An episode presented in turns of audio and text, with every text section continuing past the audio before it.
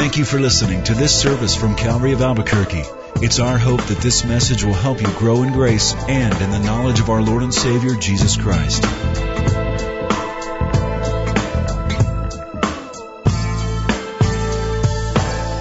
Turn in your Bibles, please, to the book of Matthew, chapter 21. We didn't get to finish chapter 21 last time, and you know, one of the best things about you is that when we said it was time to go and we had to close the Bible, you went, "Ah." You were genuinely disappointed that we didn't uh, get to keep going on, and that's just it's makes what I do so easy to have such a hungry, attentive group of people. Let's pray. Father, uh, as we heard in the little video clip that we're to render to God the things that are His, uh, we have declared to you that this time has been set aside, that we render it unto you, so that you have our attention and our affections. And Lord, as an act of worship, here we are seated attentively to you, with our Bibles open and our hearts ready, mobile devices off, we're tuned in to what principles might be conveyed through your Spirit in your word to your people. We've come to know the power of the Spirit of God taking the Word of God and doing a work in the hearts of the people of God. And we pray, Lord, that we would be recipients of that this evening. In Jesus' name, amen. One of the most tormenting exercises is to listen to poor preaching. It's tough to listen to somebody who just bores you to tears. There was a preacher who was asked to speak at a luncheon for 20 minutes. He went overtime. And he went as, like in his own world. He wasn't even paying attention to the fact that people were falling asleep as he was speaking. So the moderator who told him he had 20 minutes to speak was trying to give him some kind of a clue that it was time to quit, like tapping his watch, clearing his throat. But the guy just kept talking. So the moderator finally slammed the gavel down on the desk to get his attention. But this preacher just kept droning on and on and on. Finally, since most of the room was asleep, the moderator, in frustration, took the gavel and threw it at the preacher. Well, it missed the old preacher and it hit an old and elderly gentleman in the front row. And he was asleep. It woke him up. And he said, Hit me again, I can still hear him.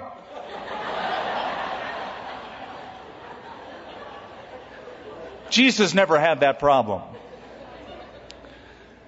We re- read that when Jesus spoke, that the people were amazed that he spoke to them as one having authority, the authority of God, not like the scribes, but God's authority. The common people heard him gladly.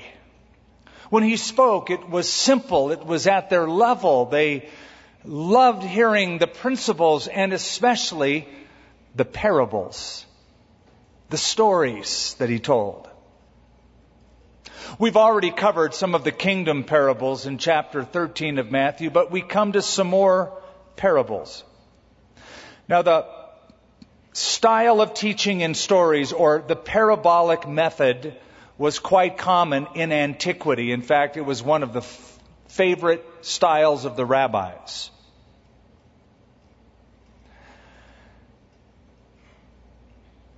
Years ago, in the biblical time, the culture was an oral, aural culture. Let me explain. Oral means to speak. Aural means to hear. It was a speaking and listening culture. That culture has largely gone away. we are not an oral, aural culture. We're a very visual culture. And um, it's even hard for us to keep our attention visually, let alone orally and aurally. We have like universal attention deficit disorder as a society. True. And I can prove it to you. Go watch an old black and white movie. And it'll be tough for you to sit still. Because Hollywood has so conditioned to you by their rapid technical changes by taking one camera, then another camera, then another camera, and all of the glitz and eye candy to go from one spot to another to read body language or um, emphasis, so that to just have a steady camera at an actor for two minutes and to watch a talking head and listen, we tune out. So our culture has trained us to be less oral and aural. We don't listen well. So we want to see it. We don't listen to music. We watch music. But back then, before they had MTV and iPads, they had, and radio even, they had the storyteller. And the parable was, was terrific. When somebody started a story, the crowd would press in to listen. Because the typical method was to tell a story, pose a question, and then allow the audience to draw their own conclusion because they were mentally processing the word picture that was being planted in the mind. The word parable is the Greek word parabole, and it comes from two Greek words put together para and balos, and put together parabole, the anglicized form parable. Para in Greek means with or alongside of. Balos means to throw or to cast. So a parable means to cast alongside of. And here's the meaning. If I take an earthly experience and cast it alongside of a heavenly truth, it helps you to understand the heavenly truth by using the earthly example. So if you're a farmer and I tell you a story about somebody planting seed, you're tracking, you get that. That's part of the human experience.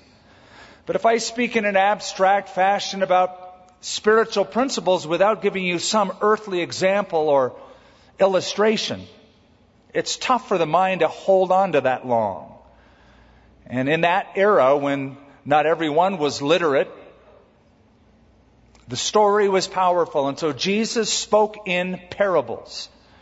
And he's getting his point across to a group of people, a nation, a leadership scheme that had rejected his authority over them. And he gives two stories about a vineyard two vineyard parables. One we covered last week. And that was about a man who owned a vineyard and he had two sons and he told his two boys to go work in the vineyard.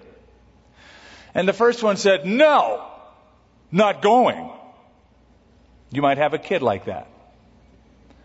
But later on, as he thought about it, he said, ah, Oh, I better go do it. And he went out and he did what his dad told him to do. The second son said, Absolutely, dad, sure, I'll do it. I'm in. But he never went. He just paid lip service, but he never obeyed.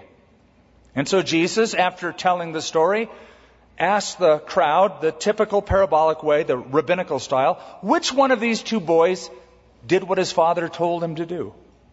They said the first. Now Jesus gives a second parable. Keep in mind what has happened, where he's been, been in the temple, overturned the tables, drove out the money changers. The leadership has pushed him away. And now he's telling another parable with them in mind. In verse 33 of chapter 21, hear another parable. There was a certain landowner who planted a vineyard and set a hedge around it, and dug a wine press in it, and built a tower. And he leased it to vine dressers, tenant farmers. And he went into a far country. Now, when vintage time drew near, he sent his servants to the vine, vine dressers that they might receive its fruit. Now, the crowd was tracking with him. Many of them were farmers who kept vineyards. If you ever go to Israel, if you ever come with us on a tour, around the area where Jesus is teaching, Jerusalem, is the hill country of Judea. It's steep hills. And because it's steep, the hills are terraced. You see them for miles. Terraced. Where in the past, somebody has taken all of the stones on the ground and moved them to build a retaining wall to flatten the ground and to give more earth for things to grow. That was always the first step in building a vineyard. Clear the stones, build a wall. Now you have a retaining wall to hold the soil for you to plant. The second thing you do is you build out of stone a wine press so that when you grow grapes and you crush them, they have a channel in which to flow to be collected. The third thing you do is put a watchtower in it to spy for any thieves that would come in and upset your industry. And at some point, you want to build a cistern that is a stone carving to gather rainwater so that you can drink it, your workers can drink it, and you can water the land in seasons when there is no rain. So it was a common picture, it was a common story, and the people got it, they understood it. Verse 34 again, he went at vintage time drew near, he sent servants to the vine dressers that they might receive its fruit. And the vine dressers, these tenant farmers, took his servants, beat one, killed one, and stoned another. Again, he sent other servants more than the first, and they did likewise to them. Then last of all, he sent his son to them. You start to pick up on the story and the meaning of it. The son was sent to them saying, They will respect my son, but when the vine dressers saw the son, they said among themselves, This is the heir. Come, let us kill him and seize his inheritance. So they took him and cast him out of the vineyard, and they killed him. Therefore, when the owner of the vineyard comes, what will he do to those vine dressers? They said to him. Now, the crowd who heard the story, listening, will answer the question. Remember, that's the typical rabbinic style. Tell the story, pose a question, let the crowd draw their own conclusion. He's told the story, he's posed the question, here comes the answer. They said to him, he will destroy those wicked men miserably and lease his vineyard to other vine dressers who will render to him fruits in their season. That's exactly what happened. That's exactly what would happen if this ever really did happen in real life. That's what the owner of a vineyard would do. They're not taking care of my property. I'm kicking them out. I'm bringing new ones in because I want fruit. That's what I'm after. That's why I built a, a wall and a watchtower and a wine press and planted grapes and hired these guys. I want fruit. Now, this is an easy parable to understand, and they already understood because more than once in the Old Testament, the nation of Israel is compared to a vineyard. And it was a very commonly heard sermon in the synagogues and every spiritual leader that listened to Jesus' words on this day understood the house of Israel is God's vineyard.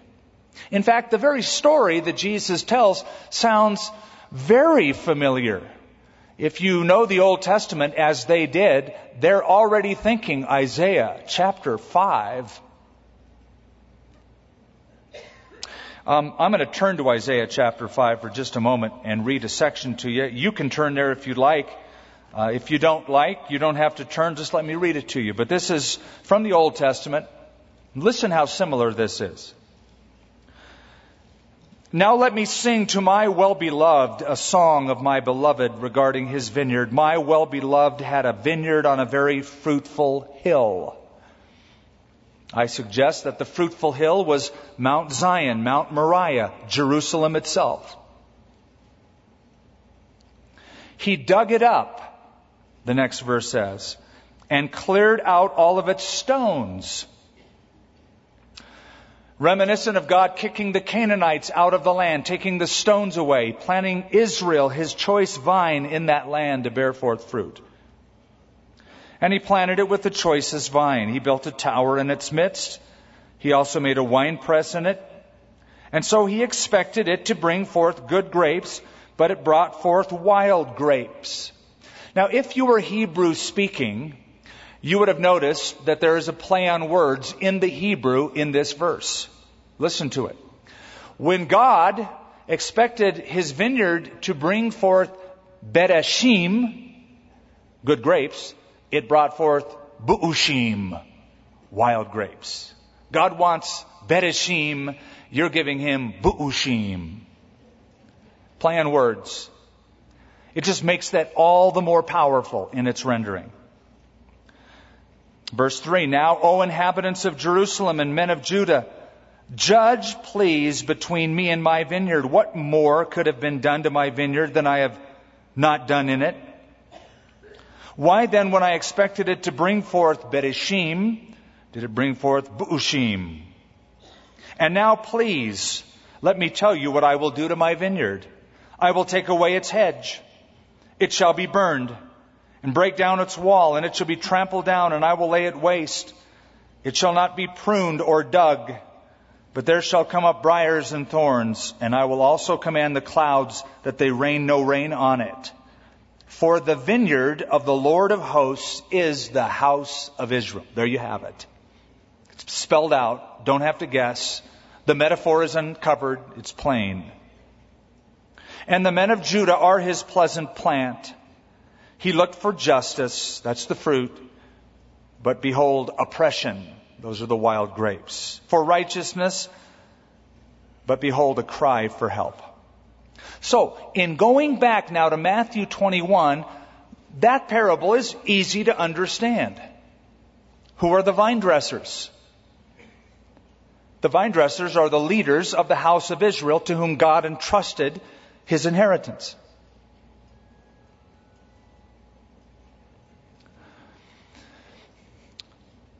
So he sent servants to go get fruit. Who are the servants? The prophets. Then he sent his son. His son is Jesus Christ, his son. Something else, and we wouldn't get this as English readers, but I, I want to give you as much background because I want really you to understand the scriptures to the greatest possible ability that I can. It says he he cleared the stones and he made a hedge. And the word hedge is used in both the Old Testament and the New Testament. I believe that's a reference to the laws of Moses. Because the rabbis used to call the law of Moses in Hebrew Seyag HaTorah, which means the hedge of the law. That God has provided a hedge for us of protection something to identify us as his own special people, and that is the law of Moses, the covenant law of Moses, the hedge of the law. And God, after giving us all of the natural and supernatural benefits, He wants fruit. He didn't get any fruit. And He explains that it is the house of Israel. Now, Jesus is the Son. He walked into the temple. They rejected him. They've been continually rejected him. In a few days, they're going to do what to him? They're going to crucify him. They're going to kill him, just like the parable. So, like in the Old Testament, God is using the parable to indict Israel. In the New Testament, Jesus, the Lord, the Messiah of Israel, is using the parable to indict Israel.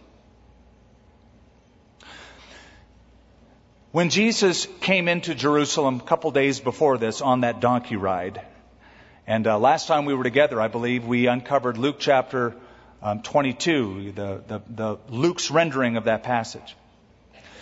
And it says that when Jesus looked over the city of Jerusalem, remember what he said? Oh, Jerusalem, Jerusalem, you who kill the prophets and stone all those who are sent unto you.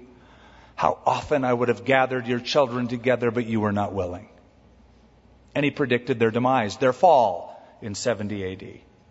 So the prophets were sent, the servants were sent. God wants fruit. They didn't get fruit. They kept getting the snub. And finally the son came and the son was killed. And so back to the parable. They answer the question. He will destroy those wicked men miserably and lease his vineyard to other vine dressers who will render to him the fruits in its season. In other words, they get it. That's what happened. We know what the application is that Israel as a nation would be set aside temporarily and the good news that was originally for the nation of Israel first, to the Jew first, and also to the Greek, was given to non Jews, Gentiles. That's most everyone in this room. The church would be born. Fruit would come as the good news would go out into other parts of the world. And so Jesus, verse 42, said to them, Have you never read in the scriptures the stone which the builders rejected has become the chief cornerstone. This was the Lord's doing, and it is marvelous in our eyes. Now you will notice a change of metaphor, right? The metaphor is the vineyard, now it's a stone. And here's why. Jesus is quoting now Psalm 118, a messianic psalm, one that they would also recognize. And he's quoting Psalm 118 to show that the rejected stone, as predicted by David, was the rejected son in the parable. He's bringing the scripture into his parable, saying the tenant farmers rejected the son, and as predicted, the nation has rejected the chief cornerstone. So he changes the metaphor. He brings the scripture to validate his parable. Okay, when buildings were built back then, they didn't use two by four studs and just pour a cement foundation and boom, boom, hammer the uh, plate down and then put up the studs and go from there. They used stone. because of that, if you go to Israel today, you can still see after 2,000 years sections of the temple built stone upon stone. Or that is the temple foundational elements of that mountain. Um, a couple months ago, we stood at the very base of one of those corners in Jerusalem, and you're standing on the old Roman street and you're looking up at the Temple Mountain. You see all of these stones that are aligned one on top of the other, tons of weight, still standing. Because the cornerstone was always the most important stone that was laid. Everything was aligned, symmetry and stability depended upon how that stone was set up. If the stone wasn't just perfect, everything would be off. So the builders had to select the right cornerstone. That's a prediction. The stone which the builders have rejected has become the chief cornerstone. They rejected the cornerstone, which the whole nation would be built upon, and that is the Messiah, that is Jesus. This was the Lord's doing. It is marvelous in our eyes.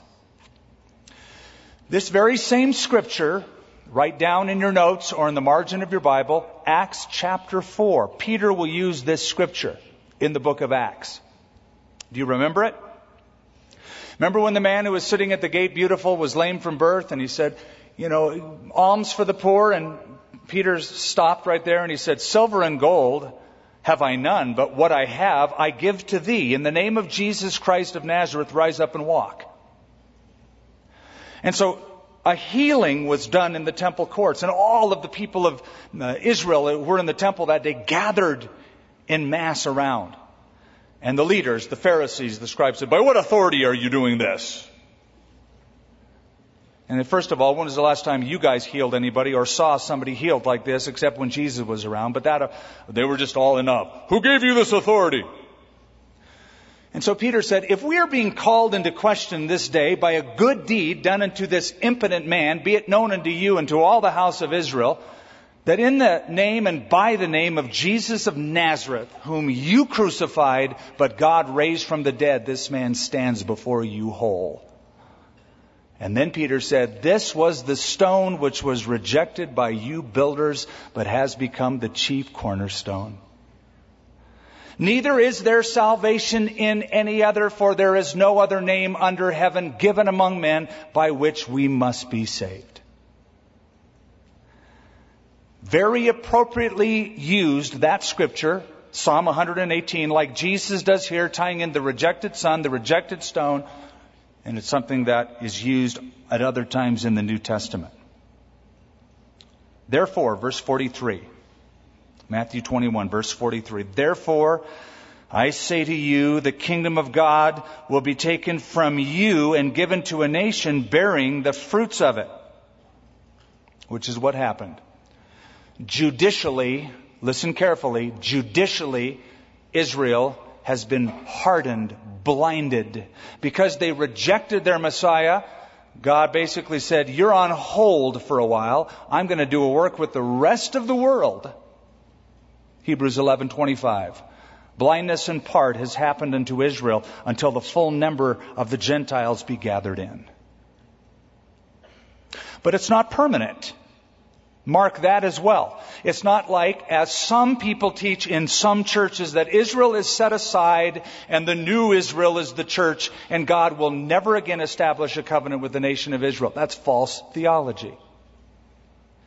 Because in the 11th chapter of Romans, Paul poses the question Has God rejected his people? God forbid.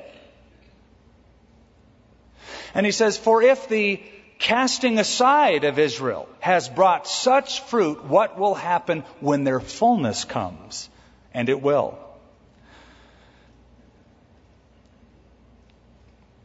At some point in history, there's going to be 144,000 Jews in the tribulation period who receive Jesus as their Messiah, and they become the evangelistic catalyst to win an innumerable company of Gentiles in that tribulation period to faith in Christ. But judicially, this has happened. The kingdom of God will be taken from you, given to a nation bearing the fruits of it, and whoever falls on this stone will be broken, but, but on whomever it falls, it will grind him to powder. Now, please notice that verse carefully. Because you have it in two sections. You have, you have two different movements happening. The first is whoever falls on this stone speaking about the chief cornerstone himself, will be broken, but on whomever it falls, it will grind him to powder. In the first movement, we have the stone on the ground the people run into and are broken. In the second movement, we have the stone coming from above, descending from above, crushing and breaking. As I see it, those are the two comings of Jesus, the first coming and the second coming. He came the first time, Israel ran right into the Messiah, was broken up over it, by it. The city was destroyed. The nation was vanquished by the Romans. It went into oblivion for a number of years. God always had a plan for the nation. But in the end of days, Jesus Christ will come back and grind to powder all of the enemies, his enemies and the enemies of Israel, and set up an everlasting kingdom using the Jews. Let me take your mind back. Let me, let me tell you a story. Let me paint a picture. It's actually right out of Daniel chapter 2 in the Old Testament. You remember that the uh, leader in Iraq at the time, Babylon, was Nebuchadnezzar. Nebuchadnezzar was the ruler of the world, and one night he put his head on his pillow and he couldn't get much sleep and he tossed and he turned because he was wondering what's going to happen in the future and he had a very troubling dream. Woke up the next day and he said, call all my magicians and wise guys together. And they have to tell me two things, what I dreamt and what it means. If they can't, I'm going to kill them and destroy their families and their homes. So the head of the magicians and the wise guys, came to old Neb and said, Dude, what's up? Well, he didn't say that, but basically in our vernacular, he said, Dude, what's up with that? Um, look through the annals of history. There has never been wise men who have been able to tell what somebody has dreamt and then give its interpretation. If you tell us what you dreamed, then we'll give you the interpretation. Wink, wink. Because you can always make something up. Oh, I think that means this and this means that. Nebuchadnezzar said, okay, obviously you can't do your job, so you're, you're all dead and I'm going to make your houses an ash heap. Next. The gavel went down to destroy all of them. Well, among that group was a few guys from Israel. One of them was named Daniel. And uh, when Daniel heard about it, he said to Arioch, the manager over that bunch, go back to the king and tell him, relax. There's a God in heaven who knows everything. I will give the king what he wants. So Daniel comes and king, the king says, I hear that you, uh, you can uh, tell me what I dreamt and what it means. He says, Well, really, I can't, king, but there's a God in heaven who can.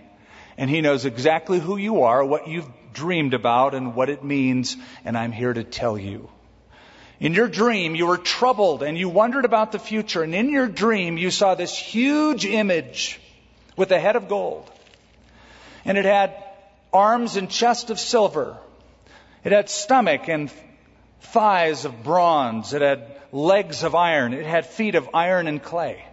And as you were looking at this terrible, awesome image, suddenly there was a stone not made with human hands that came out of heaven and struck the image at its feet and destroyed the iron, the clay, the bronze, the silver, and the gold, and it formed into a mountain that covered the entire earth.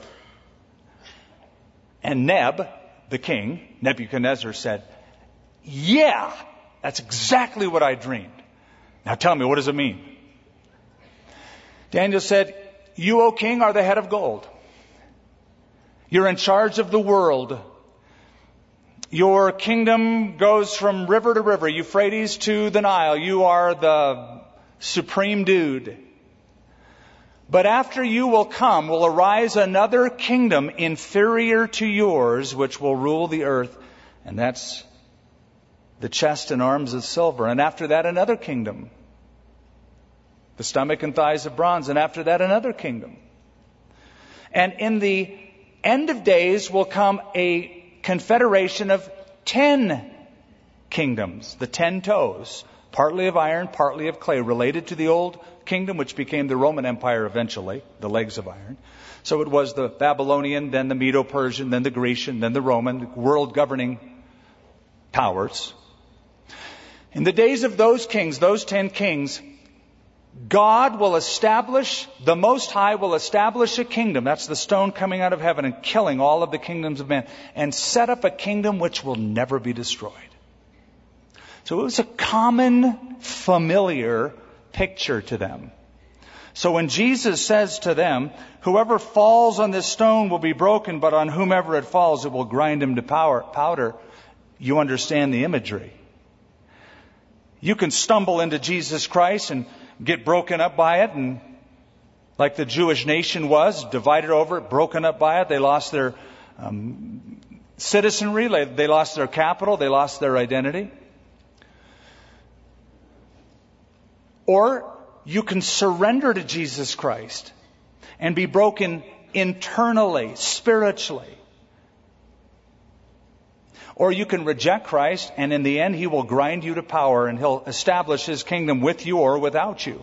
You'll go into everlasting destruction for hell and torment forever and ever, or you can be a part of His everlasting kingdom. You choose. Fall on the stone and be broken, or the right rock will grind you to powder. Now, verse 45, when the chief priests and the Pharisees heard his parable, they perceived that he was speaking of them. Ooh, they have a keen eye for the obvious. But when they sought to lay hands on him, they feared the multitudes because they took him for a prophet. They got it. They understood that this Jesus was saying, We are the tenant farmers who have rejected the servants and killed the son. We get it. You're saying we're the ones who rejected the chief cornerstone, the prophetic passage out of Psalm 118. We understand that you're speaking this against us. So they thought, well, let's not talk to him. You know, you think, well, let's sit down and reason this out. No, let's just grab him and kill him, which would be fulfilling exactly what he said they would do. And Jesus answered and spoke to them again by parable. So he's not letting them go right away. It's not like, okay, school's out, see you later. No, no, he's not done with them. He's not finished. He has more things to say to them. The kingdom of heaven is like a certain king who arranged a marriage for his son and sent out his servants to call those who were invited to the wedding, and they were not willing to come. Again, he sent out the other servants, saying to those who were invited, See, I have prepared my dinner, my oxen, my fatted cattle, and killed, and all things are ready. Come to the wedding. Now, marriages were big deals in those days. It wasn't just gather together, say a few vows, go eat a cake, bye bye, have a honeymoon. It was huge. It was a seven day feast. And if it was a king throwing a wedding and it was a royal wedding, well, you know, you saw a royal wedding probably on television a few months back. Did you see that one? Yeah, I saw the, I saw his parents, uh, Charles and Di when they got married. That was huge, and I love that whole. But a royal wedding is is pretty fancy the king gives out a twofold invitation. Invitation number one, in advance, servants are sent out, establishing that they're invited to the feast. Servants personally invite. It's not by letter, it's not by email. Of course, they didn't have that, but they personally, as ambassadors of the king, invited people to come. Second, once the feast was made ready, then the second invitation, like saying, dinner is served, come on in and get it. But, verse 5, but they made light of it and went their ways. They walked out. They didn't walk into the feast, they walked out from the invitation. They made light of it and went their ways, one to his own farm, another to his business, and the rest seized his servants, treated them spitefully, and killed them. But when the king heard about it, he was furious and he sent out his armies, destroyed those murderers, and burned up their cities. And you go, well, that's pretty harsh. Actually, I'm amazed that in verse 3 it says, they were not willing to come, and again he sent out other servants. That's what I'm amazed at. Usually kings invited you once, and if you go, nah, forget it, that's when the king would say, off with their heads. First time. You get one chance. For the king to humble himself and almost beg people to come was unheard of. So the people would understand when he said, you know what that king's going to do? He's going to destroy them. Again, this is a parable spoken against them. The pattern of God was in the New Testament to the Jew first, Romans chapter 1 verse 16, and also to the Gentile. Paul went to the Jewish synagogues first when he went to a town. Once they said, get out of here, then he turned to the Gentiles. And he became the apostle to the Gentiles. But that's God's pattern, to the Jew first and also to the Gentiles. Do you remember in the book of Acts when Stephen stood up before the people, the Sanhedrin and the people? And he stood up, and at the end of his speech, before he was stoned to death, he said uh, to them, and when I quote this, you'll understand why he was stoned to death. He said to them, here's his closing remarks, here's his clenching close of his sermon. You stiff necked and uncircumcised in heart and in ears, you always resist the Holy Spirit as your fathers did, so do you. You are following, he's saying to the Jewish people, a long legacy of rejecting God's rule over you. You killed the prophets. You stoned them. You drove them out of the vineyard. Just like your fathers did, so do you. And they took him and they stoned him to death. Now, in verse 7, notice what it says at the end of it and burned up their city. What was Jesus predicting? What was he anticipating by this? The destruction of Jerusalem and the temple in 70 AD, which was quite a burning I've told you about before, but I did bring a little section with me just for your benefit of the writings of Josephus because he wrote about what happened. He wrote prolifically about what happened. And this is what he said. that building, the Temple of Jerusalem, God long ago had sentenced to the flames. Interesting remark. But now, in the revolution of the time periods, the fateful day had now arrived, the tenth month, the tenth of the month Lous, the very day which previously it had been burned by the king of Babylon. One of the soldiers, neither awaiting orders nor fulfilled with horror of dread, of an undertaking, but moved by some supernatural impulse, snatched a brand from the blazing timber, hoisted it up by one of the fellow soldiers, and flung the fiery missile through a golden window. When the flames rose, a scream as poignant as the tragedy went up from the Jews. Now that the object which before they guarded so closely was going to ruin, while the sanctuary was burning, Neither pity for age nor respect for rank was shown. On the contrary, children, old people, laity, and priests alike were massacred. That's the history. This is before the history. This is before the event. Jesus predicting in parabolic form and burned their city, anticipating the destruction of the city and the temple in 70 AD. Now go look at verse 7. But when the king heard about it, he was furious. I already read that, excuse me. Verse 8. And he said to his servants, The wedding is ready, but those who were invited were not worthy. Therefore, go into the highways, and as many as you find, invite to the wedding. So those servants went out in the highways and gathered together all whom they found, both bad and good, and the wedding hall was filled with guests. But when the king came in to see the guests, he saw that a man who was there who did not have on a wedding garment. And so he said to him, Friend, isn't that beautiful? Not jerk, but he's gracious. Friend, how did you come in here without a wedding garment? And he was speechless, had no excuse. The king said to the servants, Bind him hand and foot Take him away and cast him into outer darkness, that is, the darkness that's furthest away from the light. And there will be weeping and there will be gnashing of teeth, for many are called, but few are chosen.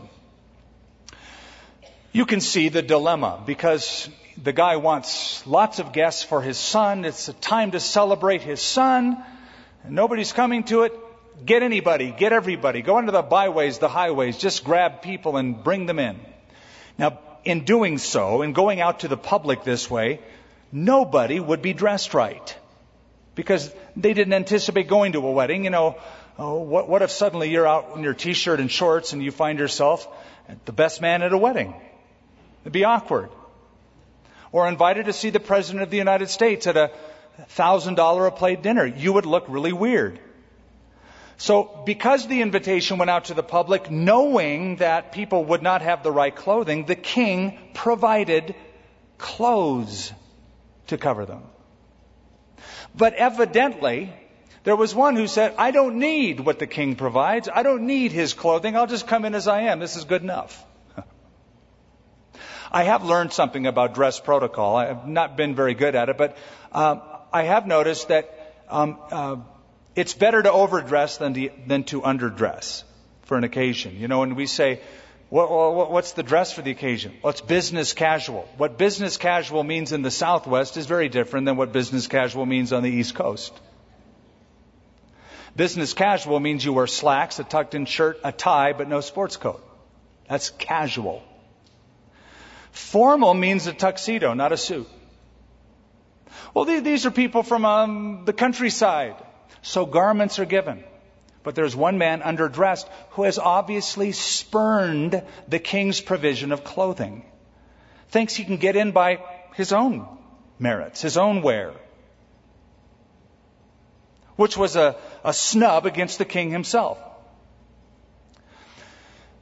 This describes the person who is attached formally to Christ, has an outward profession, says, I go to church, I sing songs, I believe somewhere in my head that God exists, but there's not really there's not really an inward change. And what I mean by that is this is the person who trusts in his own righteousness. You see, Isaiah said that all of our righteousness is as filthy rags. Paul said concerning the Jewish people as a whole in Romans chapter 10, and they being ignorant of God's righteousness and trusting in their own righteousness have rejected the righteousness of God. Remember how Jesus said, You get into the kingdom, blessed are the poor in spirit. Yeah, I'm bankrupt. I, I, have nothing to come with. I'm unclothed properly. I, I don't have. But the worst type of sinner is the self-righteous sinner who says, I don't need God's provision of Christ dying for my sins. I'm good enough the way I am. I can get in by my own good deeds. He's there superficially. And Jesus says, The king said to the servants, Bind him hand and foot, take him away, cast him into outer darkness, there will be weeping and gnashing of teeth. Then he says, For many are called or summoned, invited, but few are chosen. That is, um, all those who are summoned, not everyone believes. Believes. Many are summoned, called, but few believe. Now, it says few are chosen. That's because those who believe discover they have been chosen. They're the elect. Now, some of you have done a lot of reading on this, and I'm not going to bog the rest of you down with the fine points either or, but you have two perspectives in the scripture, given hand in hand. The call of God, the election of God, the sovereignty of God, and, and the free will or the freedom of choice that a human being has to cooperate with the summons. When a person decides to follow Christ, they discover in the process, oh, I, thought I chose Jesus, but Jesus chose me. Remember, Jesus said to his disciples, You didn't choose me. I chose you and ordained you. So on one hand, you have human volition making the choice to follow. On the other hand, you discover, oh, I've been part of the elect all along, and this is the time and space where God's, let me give you a term, prevenient grace, that's a theological term, prevenient grace, is that the one who seeks the Lord discovers that he has been sought after by the Lord to even get him to seek the Lord. He's elect. But in the process of being elect, he also, by his own free will, makes a choice. And you go, well, those contradict each other. No, they don't. They're perfectly aligned with each other. One's from the divine perspective, one's from the human perspective. Now, you and I don't understand God's perspective. Can you at least admit that? Can you admit, well, let's see, I'm not omniscient. I don't know everything. I don't know everything that will happen or that has happened from eternity past to eternity future. God does. That's what prophecy is all about. He writes out what's going to happen and it comes to pass. So he has that capacity of knowledge of which no human being has that matched capacity. So God can say, You didn't choose me, I chose you all along. Really? Well, it just seemed like I, I discovered God and then I chose him. All along I drew you. No one can come to me unless the Father who sent me draws him, Jesus said. Both are true. Let me give you an example. I flew yesterday from Southern California and got into Albuquerque a little after midnight, about 12:30. Now, it was a couple of flights to get me from there to here that were already predetermined by the Federal Aviation Association, the FAA, had approved the flight going from there to Phoenix and Phoenix to Albuquerque. Now, it was predetermined before I made the choice to get on that flight. I made the choice to buy the ticket to get on that flight. I got on the flight. While I was on the flight, along with everybody else, there were several choices we made. We could choose to talk or to read, to be silent, to eat, well, three peanuts that come in the bag. drink the drink that they offer or not, converse with other passengers or not. We had all of those choices. At the same time, we're following a predetermined flight plan. It was the, co- it was the coming together of our choice and something that was prearranged. Both are true. You have been elected by God. But you are summoned and invited to come, and it does take the cooperation of a person's free will. So I do not hold to the strict Calvinistic doctrine of irresistible grace. Just can't help it, I'm being drawn, and that's it. God cooperates with my choice, and you see that beautifully matched throughout the scripture. If you try to lean on one side or the other, can i you don't have to believe me, but I'll guarantee you, you will become, be very confused. Very confused, and I've watched so many people go off the deep end trying to follow either, trying to understand, first of all, the mind of God.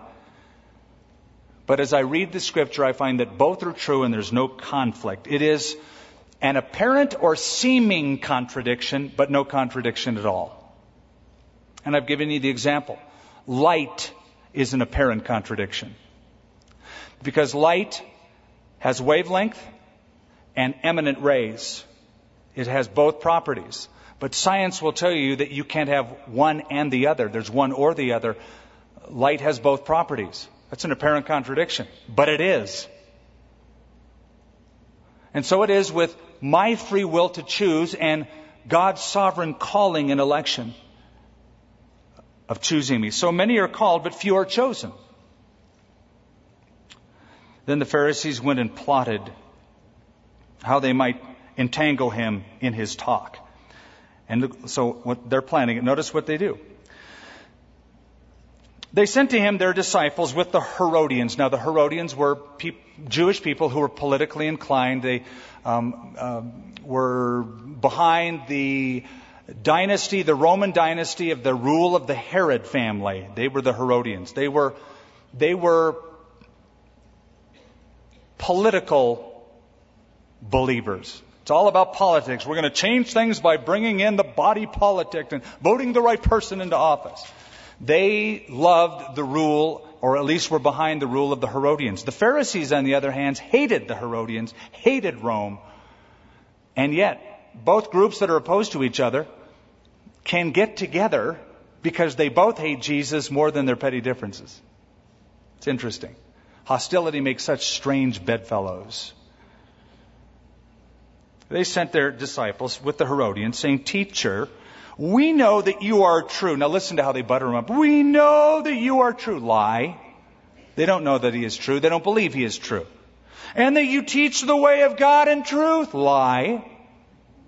Nor do you care about anyone, that is, for the, the person of anyone. You're not regarding somebody because they have a degree or because they're wealthy, for you do not regard the person of men. Tell us, therefore, what do you think? Is it lawful to pay taxes to Caesar or not? They were deceptive, they were liars, and they're using the sandwich approach flattery. They butter, they butter them up. The sandwich approach is you know, you butter up both sides of bread, but you have something very different in between. So they, oh yes, you're so awesome, you're so amazing. But you know what? There's just one little issue that I've had that I want to talk to you about.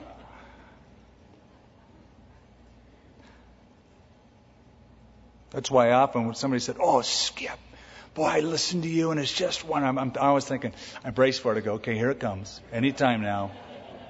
But that's what they did with Jesus.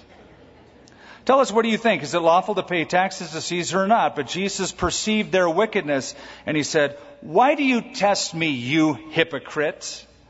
Show me the tax money. And they brought to him a denarius. And he said to them, Whose image and inscription is this? They said to him, Caesar's. They said to him, Render therefore to Caesar the things that are Caesar's, and to God the things that are God's. And when they heard these words, they marveled and left him and they went their way. Now, taxes have always been an issue that people have argued about. I've had people come up to me and say the IRS is a fraudulent agency and Christians should never pay tax. We have a name for those people. They're called prisoners. They get arrested for that. I don't care how you slice it, it's illegal. The Roman tax system was much more oppressive than your tax system. And the biggest issue they dealt with was the poll tax. You see, they had to pay the Roman government for services. Every, every people does. You can complain about taxes, but you need police and you need military and you need people cleaning up the streets like the gal mentioned in the video. And in the Roman days, they brought what's called the Pax Romana, a relative enforced peace to the world by the strong Roman legions that ruled the areas that Rome conquered. You had to pay for that. Well, that is what the Jews opposed. Yeah, they had peace, but they're having to pay to be oppressed. They have to pay to be conquered by them. And yeah, they got Roman roads, and yeah, they got Roman aqueducts, and yeah, they got an enforced peace, but we're paying the very people that are oppressing us. Not only that, but the little coin, the denarius, which was the day wage for a soldier, one denarius. The denarius was a silver coin, and it was only Caesar who could mint or have the authority to call for a minting of silver and gold coins. And the denarius had on one side a side profile of Caesar, his image, his inscription. On the other side was a picture of Caesar seated with his flowing robes of justice on the back. So the Jews who hated any imagery at all saw the paying of the tax as sort of a double whammy. We hate paying to be oppressed, and we hate the fact that we have to pay with a denarius, which is an idolatrous image because the Jews don't cast images. So they hated it. So they thought, let's trap Jesus. Hey, is it lawful to pay taxes or not? Now they, they think they have him over a barrel. Catch 22. If he says, yes, pay taxes, then the Pharisees are going to hate him. All of his followers will be in disarray because they feel the oppression as well, so he's going to divide the crowd. If he says no, don't pay taxes, the Herodians are going to be against him, and they're going to say he's a traitor, villainous, arrest him. So they thought, we got him. And so he says, well, show it to me. Well, whose face is that? Well, it's Caesar's. Well, give what belongs to Caesar to Caesar. But give what belongs to God to God. Caesar's face is on that. Go give it to him. It's his. It's right for a believer to pay taxes. If you don't believe me, read Romans 13. If you have a hard time paying your income taxes, you don't believe in the IRS, memorize Romans 13. But, just as it is right for Caesar to collect taxes, it's also right for God to collect worship and devotion. He wants you. He wants all of you fact, He wants you more than He wants your money. Yes, He will use whatever you give for the kingdom of God in terms of financial resources, but He's after your heart. Render to God the things that belong to God. When they heard these words, they marveled and they left him and they went their way.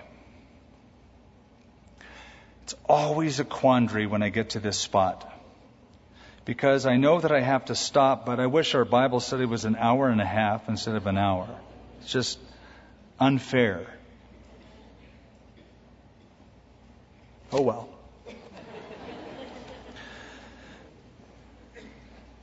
The mind cannot retain what the seat cannot endure. And I don't have a verse reference for that. But Father, we are arrested by that statement. That as citizens of the earth, we owe to our superiors honor, revenue, taxation. So thankful, Lord, that we live in a society that, though there's debate as to whether things are spent the right way, we do live in a relative peace. And we do have protection, and it is a nation of laws for which we pay as citizens of the earth, but also we are citizens of heaven. Our citizenship, said Paul, is in heaven.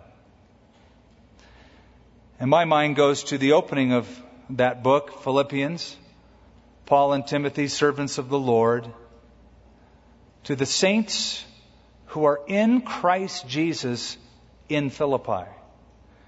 That we have an earthly address and a heavenly address. We live here in New Mexico in the United States, but we live also anticipating our ultimate place of residence, and that is heaven. So we are to render both to the government, to the powers that be, what is due them respect, honor, and taxation. Because you said, that even those who collect these taxes and rule over us in the earthly realm are appointed by you. And that if we rebel against them, we're rebelling against you. But we're also citizens of heaven, so I pray, Lord, that we would invest in heavenly things, heavenly activities, heavenly endeavors. Seeking to be strengthened and to strengthen others with truth, rendering, giving you everything because you own us and certainly you should collect our devotion, our allegiance, and our obedience. In Jesus' name, amen. Thank you for listening to this service from Calvary of Albuquerque. If you would like more information about what you've heard in this message or about Calvary of Albuquerque, please visit our website at www.calvaryabq.org. If you have made a decision to follow Christ or would like someone to pray for you, please leave a message with our prayer watch line at 505 344 3658. Thank you and God bless.